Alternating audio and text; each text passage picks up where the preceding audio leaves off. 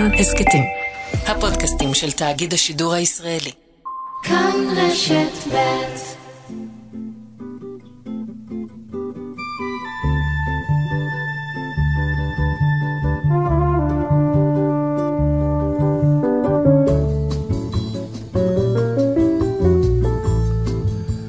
שלום רב לכם, ברוכים השבים. אנו בשעה השנייה של תוכניתנו כרגיל. עורכת משנה ומפיקה מאיה טלמון עזרזר חסרת התחליף, יאיר ניומן על הביצוע הטכני, ואני אורן נהרי. השעה השנייה, שנה בשעה, הפעם 1912. אנו אל האסון הימי המפורסם בהיסטוריה. לא הנורא ביותר, במובן של אובדן חיי אדם, אבל בלי ספק המפורסם ביותר. אז כדי להכניס אותנו לאווירה, הנה סלין דיון.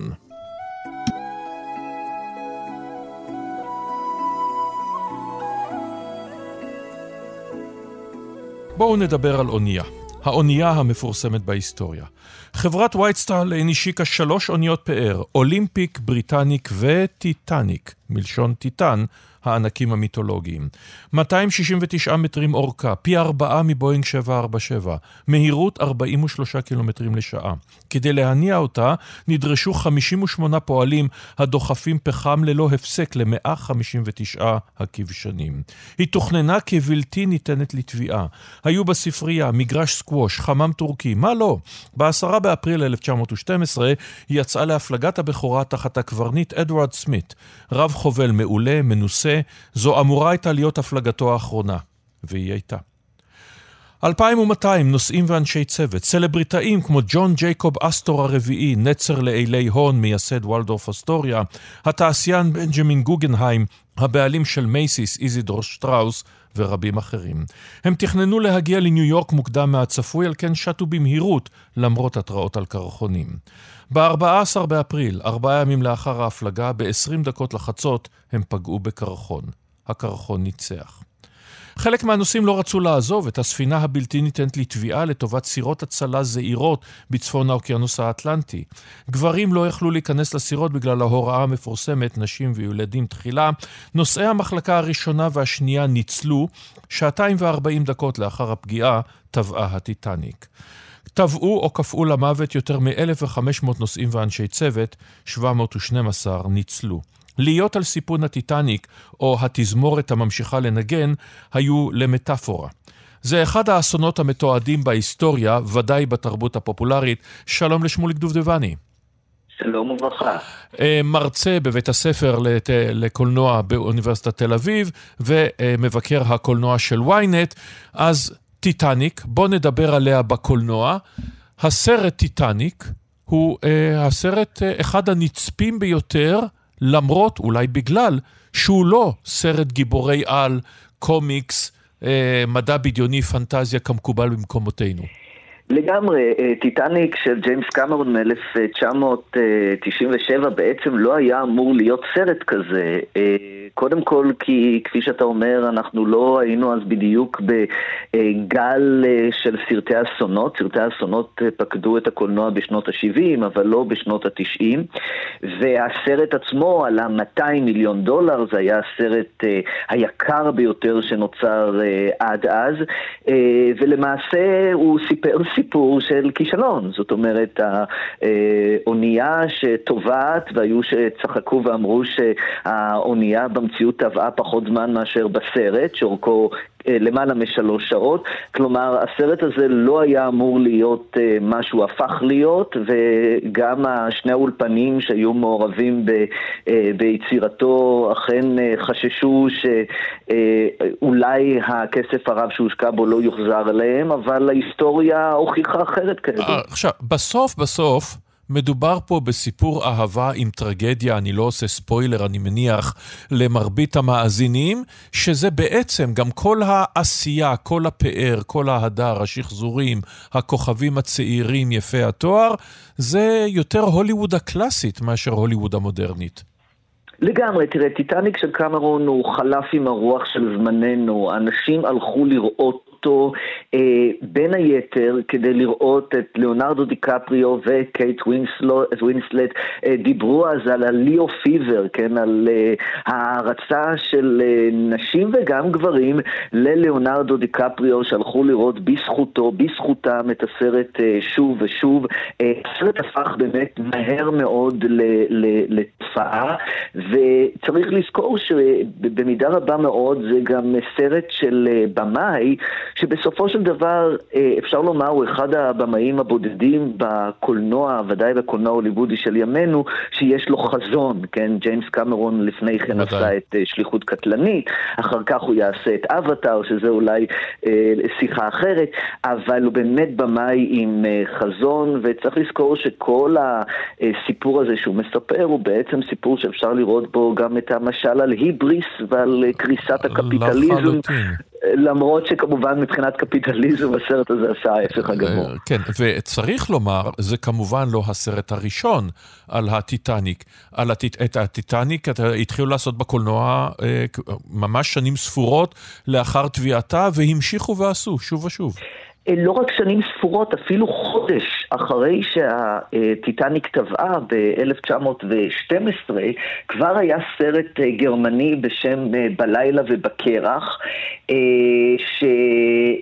שבמובן הזה במובן הזה, אה, אה, סרט שאפשר לראות בו גם אולי את הראשון, סרט האסונות הראשון בתולדות הקולנוע, אני לא ראיתי את הסרט הזה, אה, אבל ודאי וודאי שהטיטניק המשיכה להעסיק את, ה, את אנשי הקולנוע כבר שנים מאוחר יותר היו כמה סרטים אה, זניחים, אה, ברובם אה, בשנות החמישים, והיה גם סרט בשנת 1980 שנקרא היה Raise the Titanic, ובשנת 79 SOS טיטניק. הטיטניק לחלוטין לחדה את דמיונם של יוצרי סרטים, אבל צריך לזכור שאף אחד מהסרטים האלה, ועובדה שהסרטים האלה שאני מזכיר הם לא בדיוק סרטים שמישהו ממאזיננו, אני חושב, זוכר, הסרט הסרטים האלה היו זניחים ודאי ביחס ל, ל, אה, לסרט של אה, אה, קמרון, והיו כמובן גם סרטים אחרים שהטיטניק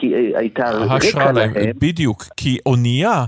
היא כמובן זירה נהדרת לשורה של דברים, כמובן עלילות רצח, רצח על הנילוס או מקומות אחרים, אונייה, כמו גם רכבת, כמו גם מטוס, אבל אונייה של פאר והדר כמו פעם, זה מטאפורה לכל כך הרבה דברים, אפשר להכניס לה דמויות רבות ושונות, מהקברניט דרך הנושאים העשירים ועד המתפלחים והעניים וכל השאר.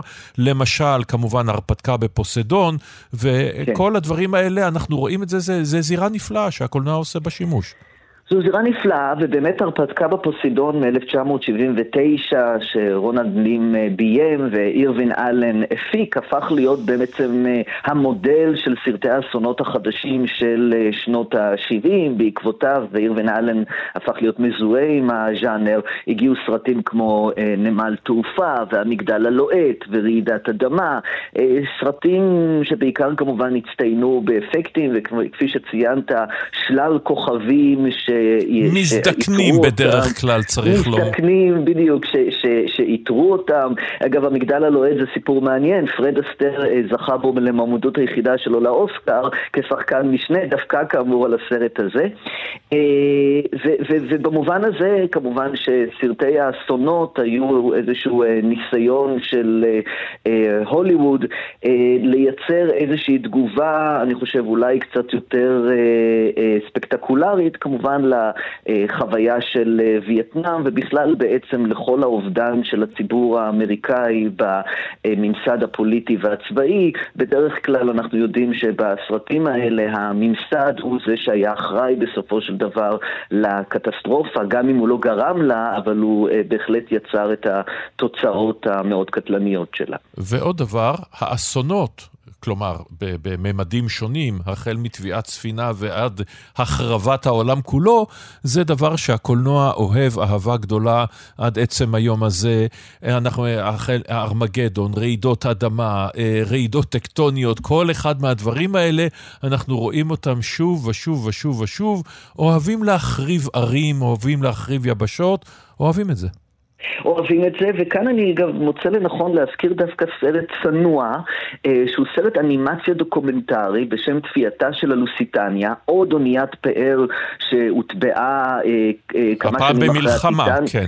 הפעם במלחמה, אונייה בריטית שהפליגה מניו יורק לבריטניה, ווינזור מיקיי, אנימטור אה, קנדי, עושה בשנת 1918 סרט שמבוסס בעצם על סיפור אה, של הלוסיטניה, זה סרט שאפשר לראות אותו במלואו. במלואו, הוא כמה דקות בסך הכל אה, ביוטיוב, ונדמה לי שבאמת הסרט הזה אולי אה, אה, באמת דוגמה מאוד מאוד מעניינת לאופן שבו אה, יוצר נטול כל אפשרויות אה, לשחזר שחזור אה, אה, ראוותני של האסון, להשתמש ממש באנימציה כמעט אה, ילדותית כדי לתאר את האירוע ההיסטורי הזה, אבל כן, הקולנוע אוהב אוניות תרופות, ונזכיר גם את היצ'קוק, שב-1944 עושה סרט בשם סירת הצלה, כן. שמתרחש על סירת הצלה שעליה ניצולים של אה, ספינה שטבעה. כלומר, גם הוא היה בסיפור הזה. ועם היצ'קוק אי אפשר בלי אנקדוטה, הרי יש לו הופעת אורח, מה שנקרא קמאו בכל סרט.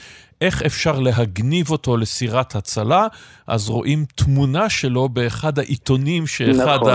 הנושאים מחזיק, אבל זה הגדולה של היצ'קוק. אז הגענו מהטיטניק אל סירות ההצלה ובחזרה. בכל מקרה, 1912. זו לא, אגב, האסון הימי הגדול ביותר בהיסטוריה. לזה אה, זה יהיה במלחמת העולם השנייה בתביעתה של אונייה עם פליטים גרמנים בשלהי. המלחמה, וילהלם גוסטולף, אבל בהחלט האונייה הידועה מכולן. תודה רבה לך על הדברים האלה, שמוליק דוב תודה לך, אורן. ב-1912 פרצה מלחמת הבלקן הראשונה. סרביה, יוון, בולגריה, מונטנגרו מייסדות את הליגה הבלקנית נגד האימפריה העות'מאנית ויוצאות למלחמה. שלום לדוקטור חי איתן כהן ינרוג'ק. שלום שלום. מומחה לטורקיה, אוניברסיטת תל אביב. כל העמים האלה, יש בליבם לא מעט נגד הטורקים, צריך לומר לא בלי סיבה. כמובן, אה, אפשר להגיד שכל המדינות אה, בסופו של דבר הושפעו במידה רבה מאוד מהתעמולה הרוסית. לפני המלחמה הזאת הייתה מלחמה נוספת שבעצם שינתה את פניה של כל הבלקנים, 1878, אה, הבולגרים קיבלו עצמאות למשל, mm-hmm. וכתוצאה מכך, ככל הנראה, כמובן בחוכמת בדיעבד, אנחנו מבינים שבולגריה, סרביה, מונטנגרו ויוון הגיעו למסקנה שהם רוצים לסלק את הטורקים מהיבשת האירופאית. כמובן, עכשיו, זה לא רק תעמולה רוסית, המדינות האלה היו כבושות, במקרים נכון. רבים מאוד כיבוש אכזרי בידי העות'מאנים. נכון מאוד. אפשר להגיד שהם גם נהנו מכל מיני אוטונומיות שונות אה, תחת שיטת המילט של אימפריה אוסמנית. אז אני אולי, אה, כמובן, אה, כן מסכים עם המונח כיבוש, אבל אולי אכזרי, לפחות, אה, לפחות בהתחלה, אולי אה, באמצעות המלחמות כן, אבל לאחר מכן אולי אה, ניזהר בשימוש כן. של המילה אכזרי. עכשיו, אה, כן. עכשיו, אלבניה מנצלת את ההזדמנות ומכריזה עצמאות ומקבלת אותה, וצריך נכון. לומר שבארבע שנים האימפריה העות'מאנית נלחמת שלוש מלחמות, וזה עוד לפני מלחמת העולם הראשונה. אכן, אכן. האלבנים בעצם אה, זיהו את ההזדמנות שהעות'מאנים בסופו של דבר איבדו את הרצף הטריטוריאלי מאיסטנבול עד לאלבניה, בגלל העובדה שהיו שם אה, יוון ובולגריה, וכך הם הכריזו על עצמאות. אה, אני גם רוצה להזכיר, אם וכאשר אנחנו מדברים על עוד מלחמות, ב-1911 ו-12 הייתה מלחמה נוספת, שזו הייתה מלחמת טריפולי המערבית, mm. כלומר בלוב. כן. האיטלקים אה, פלשו ללוב, וכתוצאה מכך חלק ניכר מהצבא העות'מאני נאלץ בעצם אה, להישלח לשם, אבל זה היה גם מאוד בעייתי, כי גם איבדו את הרצף הטריטוריאלי בגלל הכיבוש הבריטי במצרים, mm-hmm. ובגלל הנוכחות השיא האיטלקי היה מאוד קשה לשלוח כוחות גם באמצעות הים. אה, הם הופסו שם, ואני גם רוצה להדגיש, להדגיש ש-1912 אה, המדינות שהזכרנו זיהו את, זיהו את חולשה. מלחמת, מלחמת, בדיוק, מלחמת לוב, הטריפולי המערבית מה שנקרא, כאיזושהי הזדמנות פז עבורם על מנת לתקוף באימפריה אוסמנית אני גם רוצה להזכיר... שזה בתוכה גם, בתוך האימפריה, יש הפיכה. הפיכה של תומכי החוקה הליברליים, הפיכת נגד של הלאומנים, ואז השלטון של השלישייה המפורסמת, אנבר פאשה, ג'מאל פאשה וטלעת פאשה. נכון, נכון. אז uh, כשאנחנו מסתכלים, הוועד האחדות וקדמה, uh, בסופו של דבר uh, הצליחה להשתלט uh, על האימפריה העות'מאנית, uh, התחילו בעצם אה, להכתיב את הסדר היום שלהם על הסולטן מחמד החמישי, שגם מוכר בהיסטוריה תחת השם רשת, ו, אה, ומן הסתם אה, לאט לאט אנחנו רואים שכל האידיאולוגיה העות'מאנית, אה, העות'מאניות, שבעצם נתנה את הדגש לזהות העל העות'מאנית מפני כל הזהויות התחתיות, בעקבות המלחמות בלקן בעיקר, פשוט הרסו את הזהות העות'מאנית, ובדיוק באותם ימים התחלנו לראות אה, את ההתחזקות של הזהות הטורקית לטובת הלאומים, הלאומנים הטורקים, כן? Mm-hmm. ואז אנחנו התחלנו לראות שוועד אחדות וקדמה אה, תפקדה בתור קטר של, ה, של האידיאולוגיה הזאת, ובעצם השלישייה המפורסמת במיוחד אנבר פאשה כשר. המלח... אה, כשר המלחמה, אה, בעצם, אה, הוא בעצם דחף את העות'מאנים למלחמת עולם הראשונה. על מלחמת העולם הראשונה עוד נדבר. בז... כן. על מלחמת העולם הראשונה בזירה הטורקית עוד נדבר לא מעט, והיא כמובן קריטית וחשובה, אבל צריך לומר גם שמלחמות הבלקן, והייתה מלחמת הבלקן השנייה, כשהבולגרים לא מרוצים מהשלל שהם קיבלו ויוצאים למלחמה נגד אה, בני בריתם עד לפני רגע, זה משפיע על האזור הזה עד כמובן עד עצם היום הזה. המילה בלקניזציה נכון. לכל מיני פריסת פרוסות של לאומים, דבטיות, אה, בעמים, זה, זה, זה קיים עד עצם היום הזה. דווקא, אני, אם תרשה לי, אני מבקש לעשות תיקון קל. דווקא הבולגרים הם מאוד אה, נהנו מהתוצאות של מלחמת בלקן הראשונה. מי שלא לא אהב את הטריטוריות אה, שהם הצליחו לקבל, זה, הם היו היוונים, והיוונים תכננו את מלחמת הבלקן השנייה נגד הבולגרים, והסרבים והמונטניגרים אה, הצטרפו, ולפתע גם הטורקים הצטרפו להם והם גם תקפו בבולגריה, ובכך הם הצליחו לשחרר מחדש את העיר הבירה העות'מאנית השנייה אה, על אדמת אה, אירופה, אדירנה, mm-hmm. גם אה, כיום בזכות ההצלחה ההיא, אה, אדירנה נשארה אה, גם בידיים טורקיות, גם ימינו, והנהר על שם מריץ' אה, בעצם מתפקד גם כיום אה, כגבול טבעי בין אה, יוון אה, לטורקיה. אבל לפני המלחמה הזאת, לפני מלחמת בלקן השנייה, שם רק היו בולגרים. כן. וזה בעצם ההצלחה הטורקית-יוונית כנגד, ה, כנגד הבולגרים, מה שנקרא. תודה רבה לך על הדברים האלה, הדוקטור חי איתן כהן ינרוג'ק, מומחה לטורקיה, אוניברסיטת תל אביב. תודה לכם, תודה לכם. ב-1912 נאלץ קיסר סין האחרון, פויי, לוותר על כיסאו. סון יצן התפטר ויואן שיקאי הוכרז נשיא סין. מדינת הענק מסתחררת לתקופת אנרכיה. ארצות הברית שלחה צבא לניקרגואה לסייע לשמרנים לדכא את הליברלים, וצבא אמריקני יישאר במדינה כצבא כיבוש עד 1935. וודרו ווילסון נבחר לנשיא ארצות הברית, אחרי שטדי רוזוולט פרש מהמפלגה הרפובליקנית, רץ כמועמד עצמאי ופיצל את הקול הרפובליקני. ובניו יורק מקימה אישה חשובה בתולדות העם היהודי המודרני, הנריאטה סולד האמריקנית, רבת כישורים. האישה הראשונה שלמדה בסמינר התיאולוגי היהודי את ארגון הדסה. לימים תהיה קריטית גם בהקמת עליית הנוער. יום האם נקבע ליום הולדתה של היהודייה האמריקנית שלא עלתה לארץ ישראל בשנות ה-30 לחיי כי הייתה מבוגרת מדי ועלתה לבסוף בגיל 60, והייתה האם לכה הרבה ילדים ונערים שעלו לארץ ולא היו לה ילדים משלה. ובתחום התרבות, ב-26 ביוני בווינה, קונצרט הבכורה של הסימפוניה התשיעית של גוסטב מאלר, המנצח ברונו ולטר, אין צורך לומר שני יהודים אוסטרים.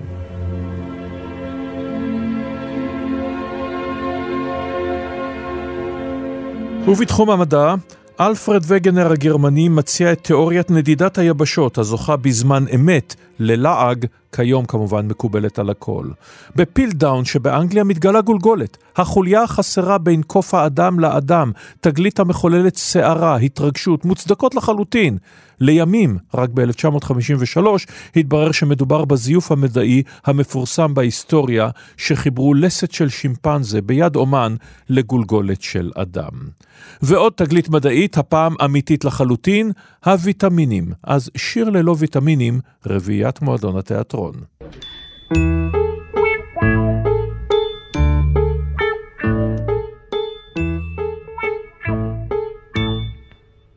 זהו פזמון בלי חזון, שיר ללא היגיון, זהו זמר פתטי. זהו פזמון שסובל קצת מחוסר מזון, זהו שיר די אתתי. זהו פזמון בלי סידן, בלי תחמוצת פחמן. הוא סובל מרחיטיס. זהו פזמון מטומטם ששר איש מסומם שנולד עם ברוכיטיס. הפשי. הפשי. הפשי. לבריאות. אז ב-1912 הביוקמאי הפולני קזימיר פונק מגלה את הוויטמינים. שלום לדוקטור דפנה מנדלר. שלום, שלום, אני שמחה להיות פה. מתמחה, גם אנו שמחים, מתמחה במדע של הבישול במכון דוידסון לחינוך מדעי, אז מה הוא גילה בעצם ואיך? אז uh, מיוחס באמת לקזימיר פונקט את הגילוי של ויטמין B1, אבל למעשה הוא לא גילה אותו. הוא זה שטבע את מה שכן, בהחלט, הוא טבע את השם ויטמינים. לפני כן הם לא נקראו כך, הוא זה שטבע את השם, והשם מורכב למעשה משתי מילים, מוויטה, שזה חיים, ואמין, שזה קבוצה שמכילה חנקן, שחשבו שלכל הוויטמינים יש את הקבוצה המשותפת הזו, הקבוצת אמין, מה שהיום אנחנו יודעים שלא. אה, ו- ואת הגילוי, זאת אומרת, את הפענוח של המבנה של ויטמין B1, בעצם אה, אה, הוא נעשה רק בשנת 1936 על ידי כימאי בשם וויליאמס, שהוא פענח לגמרי את המבנה של הוויטמינים. אפשר עוד אנקדוטה על, על וויליאמס? בוודאי. והגילוי שלו? אוקיי, אז וויליאמס, שעבד המון המון שנים על הפענוח של המבנה של הוויטמין B1, על אותו ויטמין B1, כאשר הוא סיים, הוא רצה לקרוא להם, לקרוא לוויטמין B1, אבל בקהילה המדעית אמרו B1 זה לא שם מקובל, זה שם שלא ברור ולא... בקיצור, לא היו מוכנים לתת לו את הקרדיט למתן השם B1, והוויטמין נקרא תיאמין. היום, הוא, היום זה כבר היסטוריה, היום אנחנו יודעים ששמו הנפוץ הוא B1. סליחה על השאלה, תישמע אולי טיפה אה, נאיבית, אה, אולי טיפשית. מה בעצם הם ויטמינים? איך אנחנו מגדירים אותם? אז ויטמינים הם אה, חומרים אורגניים, כלומר מורכבים מפחמן, מימן ויסודות נוספים. שהגוף, למעשה הגוף שלנו, גוף האדם אני מדברת, הוא, את רובם המוחלט הוא לא מייצר, והוא צור, חייב אותם לתפקוד אה, אה, תקין בכמויות קטנות. אני יכולה לתת שוב דוגמה מה זה כמויות קטנות. נניח את הוויטמין C שאנחנו, אני חושבת שמרביתנו מכירים, אה, אה, אנחנו צריכים לצרוך בכמות של בערך 70 מיליגרם ליום, שזה אה, גודל של נניח אה, גלולה קטנה, mm-hmm. אני לא יודעת, אולי גלולה צוקרזית או משהו כזה. לעומת זאת, ויטמין B12, שהרבה כאלה שלא אוכלים בשר, אה, חייבים לקחת את זה בתזונה שלהם, אנחנו צריכים נניח, אז אני אגיד, הכמות של ויטמין C שאנחנו צריכים ביום תספיק לנו למשך החיים כולם. כי אנחנו צריכים כמות מאוד מאוד מאוד קטנה של הוויטמין הזה, אבל הוא חיוני, הוא הכרחי לגוף, אחרת יש לנו בעיות במערכת הדם ו, ובעיות נוספות. אז אז אנחנו, הוויטמינים הם חומרים אורגניים שאנחנו צריכים אותם בכמויות קטנות, הגוף שלנו לא מייצר אותם ברוב המקרים. Mm-hmm. יש ויטמינים כמו ויטמין D שהגוף שלנו כן מייצר, בעור שלנו יש אה, אה, מולקולה שיחד עם אור השמש, עם אה, אור UV, הופך את, את החומר הזה לויטמין D. אז, אז זה לא יהיה נכון להגיד שבכלל אנחנו לא מייצרים ויטמינים. ומדוע לקח יחסית כל כך הרבה זמן לגלות אותם? מדוע לא ידענו על מציאותם קודם לכן? מתי מתחילים לחשוב על הנושא הזה? תראה, מתחילים לחשוב על הנושא הזה, זאת אומרת, שמים לב שיש... יש מחלות, במיוחד אצל ימאים, כמו הצפדינה, שזה ויטמין C, ומחלת הברברי, שזה חוסר של ויטמין B1, אה, מתחילים לשים לב לזה. נצי, אני רוצה רק ל, אה, בשנת, בשנות, במאה ה-19, mm-hmm. בשנות ה-70, 40 אחוז מהמלאכים היפנים היו חולים במחלת הברברי, שחלקם אפילו מתו. Mm-hmm. ורופא בתוך הצי שם לב לזה ואמר, הם צריכים לאכול פירות טריים וככה. עשר שנים אחרי זה, אה, אולי היו חולים, אבל אף אחד לא מת מזה.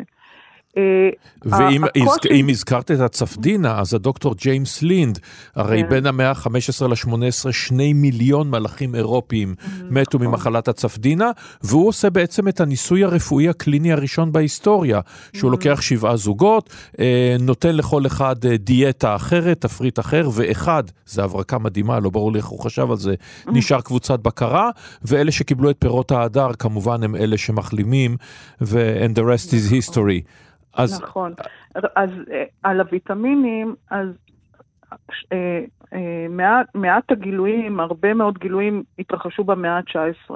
אחד העכבות שהם עיכבו את uh, גילוי הוויטמינים היה שבמאה ה-19, נזכיר את לואי פסטר, mm-hmm. uh, מאוד רווחה דעה של, uh, של uh, חיידקים. Mm-hmm. וכולם הלכו לכיוון של חיידקים, וגם אייקמן, הרופא שקיבל בעצם פרס נובל על, uh, על גילוי הוויטמין, על, uh, על, uh, על, על B1, uh, הוא חשב שיש בגרעין של האורז, ש... כי המחלה התפש... הייתה מאוד נפוצה במזרח אסיה, שמאוד ניזונים שם באורז, אה, אז הוא חשב שבאורז יש חיידק, mm-hmm.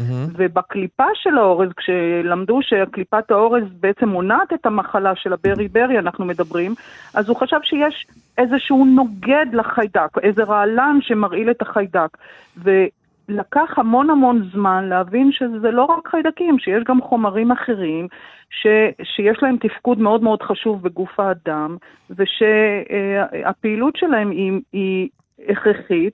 ולקח, אה, רק במאה ה-20 בעצם פענחו גם את המבנה של אה, ויטמין C, שזה בשנת 1932, ורק ב-1936 פענחו את המבנה של uh, ויטמין uh, B1. Mm-hmm. זאת אומרת, המאה ה-19, בגלל דעות רווחות שהיו אז בקהילה המדעית, בעצם מנעו את הגילוי של הוויטמינים כוויטמינים. Okay. אוקיי. כחומרים שהם הכרחים לגוף ומבנה שונה וכן הלאה. עכשיו אנחנו מדברים על, אה, כן, כמו בשיר המפורסם של אורי זוהר, הוויטמינים A, B, C ו-D, יש כן. סיכוי שיהיו עוד? שימצאו עוד? אה, שאלה טובה, אני לא יודעת להגיד לך באופן חד משמעי, אני רק יכולה להגיד לך שנניח אם נסתכל על קבוצת הוויטמינים, קבוצת ה-B, יש שם שמונה אה, ויטמינים, נראה שאין B4 ואין B11. הסיבה היא שחשבו שהם אה, אכן שייכים למשפחה הזו, והם לא, הם, אה, זאת אומרת, התגלה שהם בכלל לא קשורים. האם התגלו עוד ויטמינים? אתה יודע, מדע הרפואה שלנו הוא כל כך... אה, אה, בניסוי וטעייה. דינמי, ברור. כן, כן, אז זה אני לא יודעת, זה אני לא יכולה להגיד לך. אבל הוויטמינים שישנם במינון הנכון, הם אלה בעצם ששומרים על בריאותנו, יחד עם אז, שאר הדברים. אז מאוד, אמרת מילה נורא נורא חשובה, מילה מינון. אתה יודע, כי אנחנו, יש לנו נטייה לצרוך ויטמינים שלאו דווקא מה... מהצומח והחי, אלא לקחת אותם באופן אה, יזום. אה, וראשית, יש באמת חשיבות נורא נורא גדולה למינונים, כי יש ויטמינים שהם מסיסי מים, שנניח אתה לוקח אותם, היתרון שהם אה, מתמוססים בדם, שהדם שלנו רובו מים, והגוף משתמש בהם, ואם אנחנו לוקחים יותר מדי מהם, אז הם פשוט נפלטים החוצה. שזה גם חסרונם, כי אם לא עיכלנו מספיק מהם, אז למעשה חסר לנו. ויש ויטמינים שהם אה, על בסיס שמן, זאת אומרת שהם נכנסים לגוף, הם לא יכולים לעבור בזרם הדם אה, כמו שהם, אלא הם חייבים איזשהו אה, גורם מתווך. הגורם המתווך זה בדרך כלל... אה, חלבונים שיש לנו, שהם מופרשים, והעודפים של החלבונים, מסיסי השמן, הם נשמרים לנו בכבד ובאיברים נוספים, כך שברקמות שומניות אחרות, כך שאם צרכנו יותר מדי, אז הם נשמרים בגוף, ובעת הצורך הגוף יודע לשחרר אותם אה, ולצרוך אותם. בגדול, אנחנו כן, אנחנו חייבים כמות אה, מוגדרת, כמות מינון מוגדר של ויטמינים על מנת uh, לשמור על תקינות של הגוף, ועד היום, נניח נשים בהיריון, הן צריכות uh, לצרוך יותר ויטמינים מסוג מסוים כמו חומצה פולית, בגלל שזה חשוב לבנייה של... בסדר? אז, אז מינון זה דבר מאוד מאוד חשוב, ויטמינים על בסיס מים, למשל כמו ויטמין C, אנחנו חייבים לצרוך על בסיס יומיומי, כי הגוף לא יודע לייצר אותם. אה, וויטמינים אחרים, אנחנו, שהם על בסיס שמן, הם, אה, שהם שומניים בעיקרון, אז הם אה, יכולים להצטבר לנו בגוף, אז גם הצטברות יתר היא לא, היא לא בריאה. זאת אומרת, אנחנו, הכל עניין של מינונים ושל ויסותים. ושל איזונים, ואת זה כבר ידעו היוונים הקדומים. תודה רבה לך על הדברים האלה, הדוקטור דפנה מנדלר. תודה רבה לך, תודה, תודה, להתראות. עדיין ב-1912, תומאס מן כתב את מוות בוונציה, מרק שאגאל היהודי-רוסי-צרפתי מצייר את הכנר, אדגר רייס בורוז כתב את טרזן בין הקופים. לימים יכתוב עוד 24 ספרי טרזן, ולבני הדור שלי, טרזן כיכב בחוברות בשנות ה-60 בישראל, נלחם בנאצים, במומיות, פלישות מהמאדים ומה לא, ועדיין ג'ונגלים, אבל הקשר אחר, מוזיקה, סילבו פלה. אנחנו באמריקה הלטינית, דרום אמריקה. כמה ארכיאולוגים אתם מכירים? בשמם? לא יודע. אחד כולנו מכירים, הנרי ג'ונס, המכונה אינדיאנה, והוא מבוסס פחות או יותר על אדם אמיתי. היירם, כלומר חירם, על שם מלך צור, בינגהם, נולד ב-1875 בהונולולו. כילד טיפס עם אביו על ההרים בהוואי, הכנה טובה להמשך, עשה שני מסלולים מפרכים של ערי האנדים, חבר בפקולטה להיסטוריה באוניברסיטת יל, ומשימת חייו היא למצוא את המעוז הנסתר של האינקה, משם הם מרדו בספרדים, ויל קבמבה. הסיכוי אפסי. שטח קשה, אפילו הקונקיסטדורים הספרדים לא הצליחו למצוא את העיר האבודה של האינקה, והם ניסו. ההערכה היא שהיא ליד קוסקו, שזה הגיוני לחלוטין. אבל בחיפושיו אחרי העיר האבודה, שזה מיתוס נהדר בארכיאולוגיה, בקולנוע, מה לא, הוא מגיע אל מקום אחר. שלום לרענן בן בסט, מנכ"ל החברה הגיאוגרפית. אהלן, מה נשמע? מצוין, ומה שלומך? טייל, חוקר העולם, אז הוא, תנסה, תנסה ללכת איתי, תנסה להיות רומנטיקן, כמוני, כמוך, מה עובר לו בראש כשהוא מסיט את הסרחים ורואה את ההריסות של מאצ'ו פיצ'ו? תראה, קודם כל הרגע הזה, מי שקרא את הספר שהוא כתב, זה רגע באמת מרגש, הוא הולך עם ילד אה, בן שמונה, תשע, שאומר לו ש...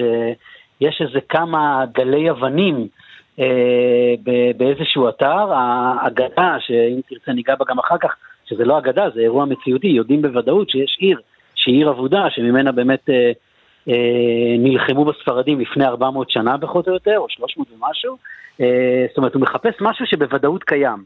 אה, רק אה, המון אחריו חיפשו, זה מין איזה אגדה כזאת, אה, כמו איזה אלדורדו כזה, אז קודם כל כל התעלומה היא תעלומה מאוד מאוד מיסטית, מי שהיה באזור של המאצ'ו פיצ'ו, כל האזור עצמו הוא אזור מאוד מיסטי, מלא בעננות, ובאמת הירוק הזה, וקצת השלג מלמעלה בהרי האנדים, הכל נורא נורא מיסטי, והוא מתאר עלייה של כמעט 600 מטר, מאוד תלולה, מהנהר למטה, מהרובם עד, עד אותם גלי אבנים, והוא בעצם, אה, כשהוא מתחיל להגיע, הוא מגלה, הוא מבין שהוא הולך על טרסות, ככה הוא מתאר את זה, והוא ממש אה, צריך לדמיין את זה, ממש הולכים בתוך ג'ונגל אה, מאוד מאוד בוצי, כי גם זה אזור יחסית גשום, פרא לחלוטין, אין שם אף אדם, אחרי ילד קטן שאומר לו, תשמע, יש פה איזה משהו. עכשיו, הרגע הזה, שהוא, אני, אני חושב שהרגע המרגש הוא הרגע שהוא מבין שהוא מגלה משהו חשוב. Mm-hmm. הרגע הזה הוא רגע שבו הוא רואה קיר עגול. קיר עגול בעולם של האינקה בדרך כלל אה, יוחס למקדשי שמש. שזה כמובן האל החשוב ביותר. הרגע הזה בספר, מי שיקרא אותו, זה רגע מרגש באמת. זאת אומרת, זה רגע מצמרר של מישהו שעובר את כל המסע, גם המנטלי, גם הפיזי, זה עלייה יחסית קשה, mm-hmm. אפילו קשה מאוד, וברגע שהוא מבין שהוא אה, מגיע למקום שהוא בוודאות מקום חשוב, הוא עוד לא יודע באמת הרי אם זאת העיר האבודה או לא העיר האבודה, אבל בתוך כל הסבך הג'ונגלי הזה, הוא פשוט מגיע פתאום לאיזה קיר שגם אותו הוא חושף לאט לאט, כי כבר הכל היה גם מלא באדמה, לא רק מלא בצמחייה, אה, והוא מגלה את הקיר העגול הזה, ומאותו רגע, אתה יודע, זה כבר היסטוריה, מה שנקרא. לחלוטין. היסטוריה ומיתוס, כי בסוף בסוף כן. הערכה, זה לא וילקה במבה, העיר האבודה. נכון, נכון, נכון, נכון. זה לא וילקה במבה, גילו, יש שני מיתוסים, אני דרך אגב, המיתוס הכי, שאותי הכי מרגש, או האירוע שאותי הכי מרגש בכל הסיפור של המאצ'ו פיצ'ו, זה שבעצם כמעט במשך 350 שנה נעלם יישוב מהתודעה. של האנשים שחיו שם. בדיוק, של צאצאי האינקה. אבל נעלם לחלוטין, זה כאילו עכשיו יבואו חייזרים אה, למדינת ישראל ויעלימו, שאף אחד לא יעלב, את חיפה, מהזיכרון. זאת אומרת, חיפה תיעלם, אין עיר כזאת פתאום. אין, אף פעם לא הייתה, לא, לא יודעים איפה היא, אין עיר כזאת. זאת אומרת, זה עיר, מאצ'ו פיצ'ו, מי שהיה, זה עיר שחיו בה אלפי, אם לא עשרות אלפי אנשים בוודאות. כן הייתה ארמון, לא הייתה ארמון, כן בית קיץ, יש המון המון תעלומות.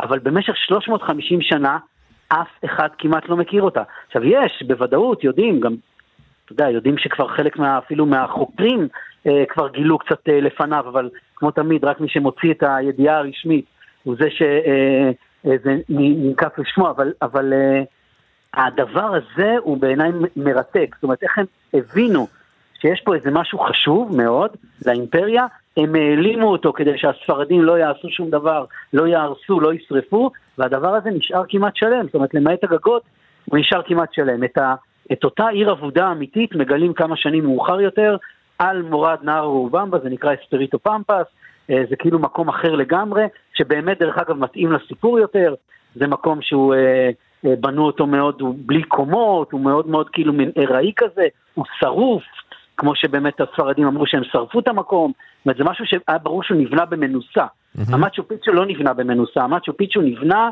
כעיר אמיתית שהייתה בשיא האימפריה של האינקה. זאת אומרת, אה, זה, זה, זה גם דרך אגב, כשהוא הוציא את הספר, העיר האבודה, אלה היו הטענות, אמרו לו, לא יכול להיות שזה העיר האבודה, זה לא תואם את הסיפור. Mm-hmm. הרי העיר, העיר האבודה היה מקום שממנו הגרילה של האינקה יצאו לעשות כל מיני מעשי, מעשי טרור כנגד הכובש, אבל זה היה מין מחנה ארעי כזה, זה היה אתה יודע, מחנה של כמה מאות אנשים, and that's it. לא, לא משהו מאוד מאוד uh, מובנה. והמצ'ו פיצ'ו הוא עיר מתוכננת עם חלק דתי, וחלק חילוני, וחלק חקלאי, וחלק של uh, טקסים uh, uh, ומקדש שמש, זאת אומרת, אתה מבין שיש פה עיר שהיא עיר uh, מאוד חשובה. לכל אחת מהאימפריות האלה של אמריקה הלטינית, האצטקים, המאיה, האינקה, אה, יש את המיתוסים הכרוכים בשמה, מיתוסים נפרדים, כשהאינקה, אתה כבר הזכרת את זה, את אותם מורדים, אה, אה, טופק אמרו, אולי הידוע שבהם, אה, ויש גם כמובן את, את כל סיפור מוקטזומה והאכזריות הנוראה וחיסולו למען בצע הכסף, בדיוק פה ההתנגשות של הקונקיסטדורים הספרדיים הרצחניים תאבי הזהב אל מול הילידים האמריקנים. אי אפשר לומר הילידים השלווים ושוחרי השלום, זה מיתוס אחר שלא נכון, אבל היה פה משהו ולא היה להם שום סיכוי בסופו של דבר. לא, לא היה להם סיכוי, למרות שעוד פעם, באמת ההבדלים בין האינקה כמובן לאצטקים, גם ברמת האכזריות הם הבדלים, למרות שהיו קורבנות גם, גם בעולם האינקה, אבל ב, בסדר גודל אחר, השימוש או למה היו צריכים להשתמש בקורבנות אה, שירת משהו אחר לגמרי. קורבנות רק נבהיר, אתה מדבר על קורבנות, קורבנות אדם. אדם. ברור, ברור, ברור, אבל, אבל היה מספרים, קודם כל בהתחלה הרי הפרא האציל, האינקה תמיד טענו שמה פתאום, לא היו קורבנות אדם. היום כבר כמובן יודעים שיש, אבל עוד פעם, זה שירת משהו אחר ובסקלות אחרות, mm-hmm. אבל כן, קודם כל הגיעו גם לפרו כמה שנים מאוחר, הרבה אחרי האצטקים, בערך אה, כמעט 15 שנה, אחרי שכבר, אני חושב שכבר ספרד הבינה מה היא מצאה, ודרך אגב, למזלם במרכאות של אה, לפחות תושבי העמק של קוסקו, את הכסף הגדול הם בכלל מצאו בבוליביה, בפוטוסי. Mm-hmm. זאת אומרת שדווקא כל אזור העמק הקדוש, אה, נשארו בו הרבה מאוד אתרים.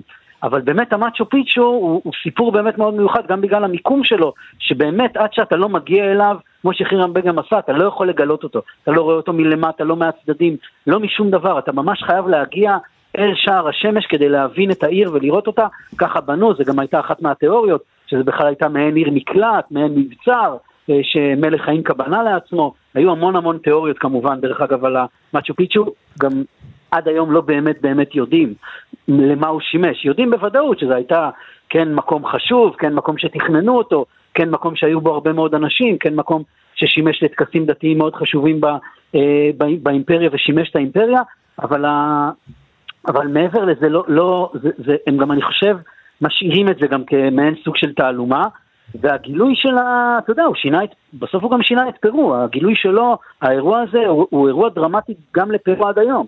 ודמצ'ו פיצ'ו, אתה יודע, שינה, אתר תיירות. זה, אה, אה, איך הוא משומר עד עצם היום הזה? אה, האם, מה רמת השימור שלו וה, והפגיעה בו? תראה, בתור מטייל אני אומר שהוא משומר מדי. בתור מי שחשוב לו ההיסטוריה, אז הוא משומר מצוין. תראה, קודם כל, המון המון מהדברים שכמובן התגלו בתחילת החפירות, לא נמצאים היום בפרו, הם אה, בהרווארד, וחירמבי גם היה נציג האוניברסיטה הזאת וזה עבר לשם. ויש על זה עד היום דיונים. וזה אה, נושא לשיחה אחרת שעוד נעשה אותה, על החזרת העתיקות. בדיוק, לא, אז אני אומר, אז הרבה מאוד מהדברים המהותיים והחשובים, אבל האתר עצמו, אה, ככל שעוברים השנים, אה, הוא אפילו נשמר הרבה יותר. קודם כל, האתר כאתר, כעיר, אה, בניגוד ל, למשל לטיולנו בישראל, באתרים ארכיאולוגיים, שאתה צריך לדמיין המון פה אתה לא צריך לדמיין, אתה ממש רואה עיר אינקה. Okay. כן. אם אתה שם בדמיון שלך רק את גגות הקש, אתה ממש רואה את הרחובות, אתה יכול לראות את הלמות ואת האלפקות ואת אנשי אינקה מקיימים שם טקסים.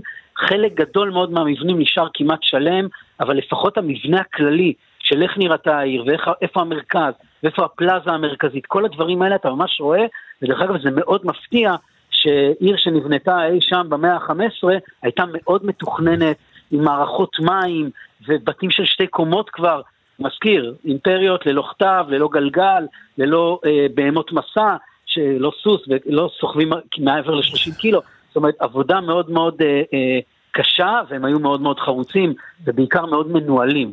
כן. האימפריה של האינקה הייתה אימפריה שידעה לנהל אה, מצוין, והיום זה סופר משומר. קודם כל ברמה התיירותית, יש, אה, אתה צריך ללכת לפי, להגיע לפי זמן מסוים. ברור. יש מסלול אחד, אחד פעם זה לא היה, כשהתחלתי אני להדריך נגיד בדרום אמריקה, בסך הכל לפני 20 משהו שנה, הייתי יכול ללכת באתר מתי שאתה רוצה, איפה שאתה רוצה, להישאר בו בלילה, אה, ללכת מכל כיוון שאתה רוצה. ב-10-15 שנים האחרונות זה הפך להיות מסודר, אפילו אי אפשר לטוס אליו כבר. פעם, למשל, הטקס הכתרה של טולדו היה במצ'ו פיצ'ו, אה, היום אי אפשר לטוס כבר לשם במסוק, אתה צריך לנחות למטה, הם מאוד מאוד סטריקטים, יש אישורי הגעה לשער השמש ולוויינה פיצ'ו, שזה השפיץ למעלה, כן. המקדש שנמצא למעלה. זאת אומרת, הם הפכו את זה למשהו מאוד מסודר, הם עדיין חופרים, בעיקר בשיפולי המדרונות. אה, אבל האתר הוא מאוד משומר, באמת לזכותם ייאמר. ואגב, לימים היירם בינגהם נכנס לפוליטיקה, היה מושל קונטיקט, סנטור, חבר בוועדה שבדקה עם עליית המקארתיזם את נאמנות אנשי משרד החוץ האמריקני. אבל זה כבר סיפור אחר. תודה רבה לך על הדברים האלה, רענן בן בסט. תודה רבה, ביי, תודה.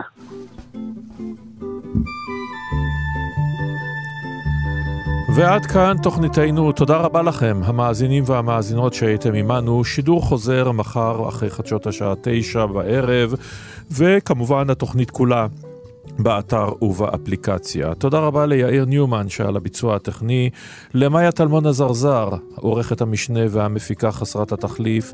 מיד שלום קיטל עם יומן השבוע, אני אורן נהרי, שתהיה לכולנו שבת נהדרת. thank you